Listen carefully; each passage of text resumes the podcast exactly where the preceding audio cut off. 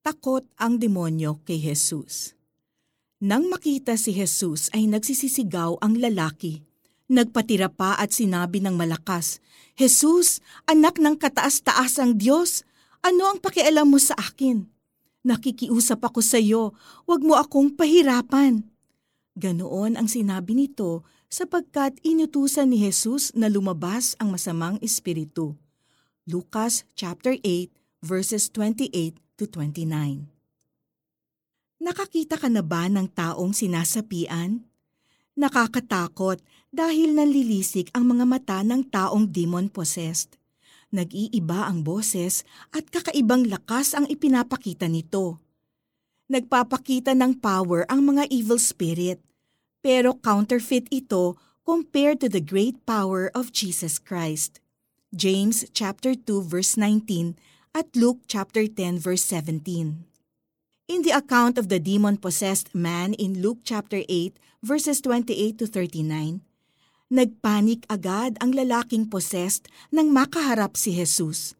He fell down before Jesus and begged him not to torment him. Actually, it was the legion of demons inside the man that panicked. Verses 30 to 31.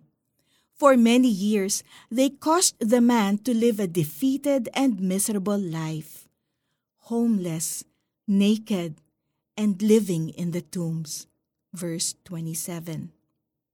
Jesus honored the faith of that man. He came out to meet Jesus and grabbed his only chance to be freed from the demons that tormented him for many years. At dahil sa paglapit niyang yon kay Jesus, Nabulabog ang mga demonyo. Pinalaya sila ni Jesus at nakalaya ang lalaki.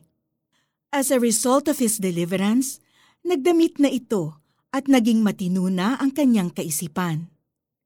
He fell in love with Jesus and proclaimed to his family and others the great things Jesus had done for him. Verse 39 You may not be literally possessed by demons, but you may have areas in your life that are in shackles because of your involvement in occultism or the spirit world of unseen forces. Remember, there is only one good spirit, and that is the Holy Spirit. Gaya ng ginawa ng demon-possessed man, maaari kang lumapit ngayon sa Panginoong Hesus at humingi ng kalayaan mula sa lahat ng gumagapos sa iyo gaya ng kasalanan, bisyo, addiction, pride.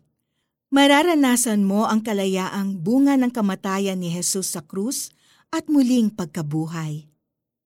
Manalangin tayo. Panginoong Jesus, pinagsisisihan ko po ang involvement ko sa occultism, kaya naigapos ng masasamang espiritu ang buhay ko. Pinagsisisihan ko rin ang mga kasalanan na paulit-ulit kong ginagawa. Gusto ko na pong tuluyang makalaya sa pagkakagapos ko sa bisyo, addiction, unforgiving spirit, pride. Sabihin mo ngayon, saan mo gustong makalaya? In Jesus' name, I am set free. Amen. Para sa ating application, list your occultic involvement if you have any, such as magic, astrology, witchcraft, seances, spirit of the glass, and others. Ask forgiveness for each of these and cut the ties that you may have had with Satan when doing these occultic practices.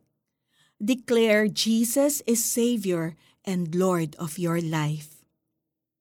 Nang makita si Jesus ay nagsisisigaw ang lalaki.